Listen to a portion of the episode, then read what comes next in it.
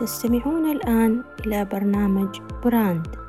معي أنا مها الخصيبية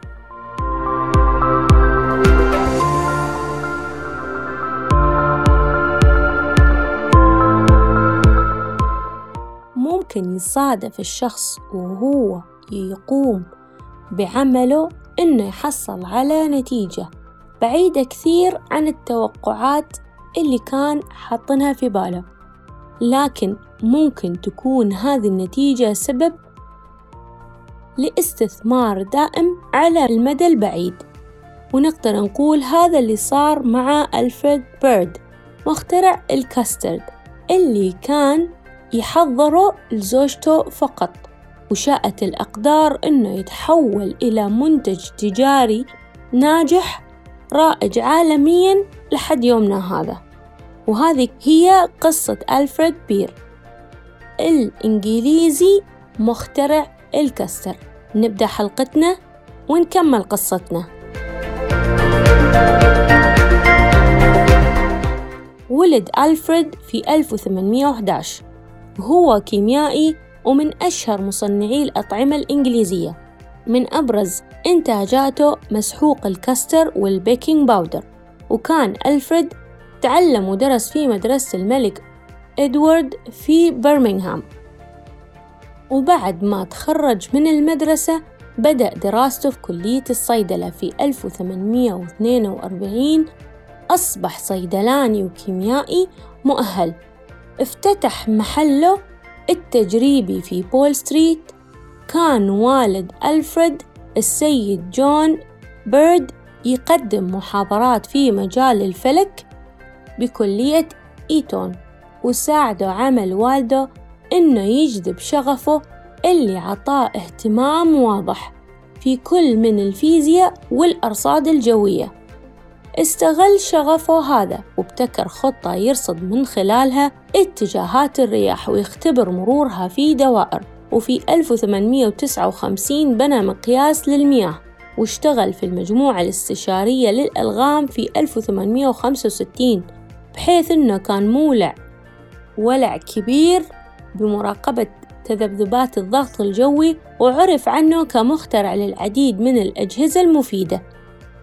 أول ابتكار وأشهر ابتكار له هو مسحوق الكستر الخالي من البيض في 1837 حيث أنه حط الذرة لما كان يجهز الكسترد لزوجته بدل من أنه يستخدم البيض في مكوناته. لأنها كانت تعاني من حساسية الخميرة. وفي يوم كان عندهم ضيوف وقام وضبط العشاء لهم وقدم لهم الكستر بدون البيض بالصدفة ومع ذلك أعجبهم كلهم هذا الابتكار. وهذا الموقف أوحاله بالفكرة وعرف وقتها إنه ابتكاره ممكن يستخدم بهذا الشكل على نطاق أوسع. وبالفعل أسس ألفريد بيرد شركته الخاصة المعروفة وقتها باسم ألفريد بيرد وأولاده المحدودة واللي استمرت عشان تحمل العلامة التجارية المشهورة. ما كان بيرد ناوي يبتكر شيء جديد بالنسبة للكستر أو يحدث ثورة جديدة في صناعته لكن كان كل همه إنه يبتكر خبز خالي من الخميرة عشان يساعد زوجته وكل اللي يعانوا من حساسية الخميرة مثلها. وهذه التركيبة الجديدة والخاصة لاقت نجاح كبير أكثر من المتوقع وهي نفسها مكونات الخبز الحديث. ما تقدم ألفريد وأسس الشركة إلا بعد ما حصل ابتكاره الجديد على نجاح ساحق في 1843 كانت شركته تصنع الكسترد وال baking powder عشان يبدأ بتعزيز مسحوق الكسترد في بريطانيا في 1844 وفي 1895 بدأت شركة ألفريد بيرد وأولاده في إنتاج مسحوق الجيلي وبديل البيض. وقاموا بتزويد القوات البريطانية بمسحوق الكستر ويرجع الفضل في هذا الموضوع إلى ولده فريد فريدريك. من أهم الأشياء اللي ميزت أو تميز شركة ألفريد وقتها إنه كانوا أول من استخدم الحملات الترويجية المبهجة وقاموا بتصميم شعار للشركة عبارة عن ثلاث طيور وأعلنوا عن هذا الشعار للجمهور في 1929 وظلت الشركة تسير على خط إداري واحد لحد ما قامت الحرب العالمية الثانية. بعدها خفضوا حصة الإنتاج إلى أن انتهت الحرب العالمية الثانية. جاء بيرد واشترى الشركة العامة للأغذية وبدأت الشركة بإنتاج مسحوق الكستر الخاص ببيرد. داخل لندن فصار المصنع الأساسي للكسترد غير موجود مو مثل الأيام السابقة.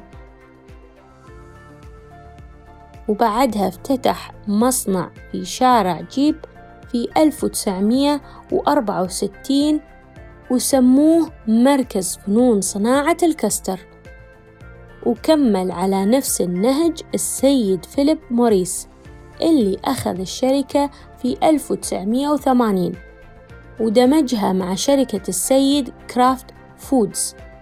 على الرغم من استمرارية شركة بيرد إلا إنها الحين صارت مجرد ماركة تجارية. بعد ما جاء كرافت وباع المنتجات الغير خاصة فيه إلى Premier Foods. توفى الإنجليزي صانع الكاسترد ألفريد بيرد في 15 ديسمبر 1878 في مدينة في مدينة كينغز نورتون ودفنوه في مقبرة كيل الواقعة في مدينة برمنغهام وقدمت الجمعية الكيميائية نعي لهذا الشخص في وحدة من المجلات متحدثة ومتكلمة عن مهاراته وأبحاثه بدون ما تذكر ابتكاره لمسحوق الكسترد كان ابنه فريد فريدريك هو اللي كمل مسيرة والده بعد وفاته وهذا كان في بداية عام 1890 لحد ما بدأ في إنتاج مسحوق الكسترد بدون بيض وأيضا أضاف إنتاج مسحوق الجيلي. معروف اسم كاسترد بيرد بأنه الاسم التجاري للمسحوق الأصلي للكستر الخالي من البيض ومسحوق الكستر أو مسحوق الكستر سريع الذوبان. هي الأسماء التجارية لكثير من المنتجات المماثلة والمنافسة. ويعتمد هذا المنتج على دقيق الذرة اللي يحول الخليط إلى مزيج مكثف بعد ما ينخلط مع الحليب ويتسخن. في بعض المناطق مثل أستراليا والمملكة المتحدة تعرف هذه التحلية ببساطة باسم الكسترد واللي غالبا تتكلم عن كاسترد بيرد أكثر من الحلويات التقليدية المصنوعة من البيض. بالإضافة إلى ذلك فإن كاسترد بيرد وباقي الأنواع الأخرى معروفة بصورة كبيرة في الهند واللي يستخدمها نطاق واسع من الجماهير خصوصا اللي يتبعوا النظام الغذائي النباتي.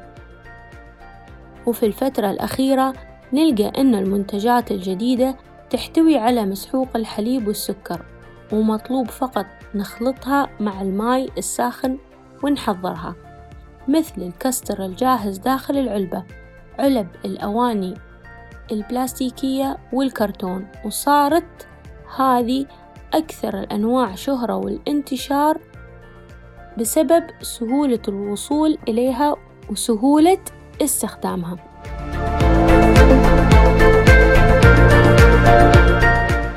الحين اتكلمنا عن قصة اكتشاف أو ابتكار مسحوق الكستر أعتقد هنا كلنا في الخليج نعرف هذا المنتج أو الأحرى العالم العربي لنا كثير طبخات خاصة فيه. ولها أوقات معينة في السنة. أتمنى تكونوا استمتعتوا وذكروا لنا بعض الوصفات اللي تحبوا تستخدموا فيها الكستر وإذا ما كنتوا تعرفوا روحوا اسألوا الوالدة والجدة الله يحفظهم. شكرا ومع السلامة.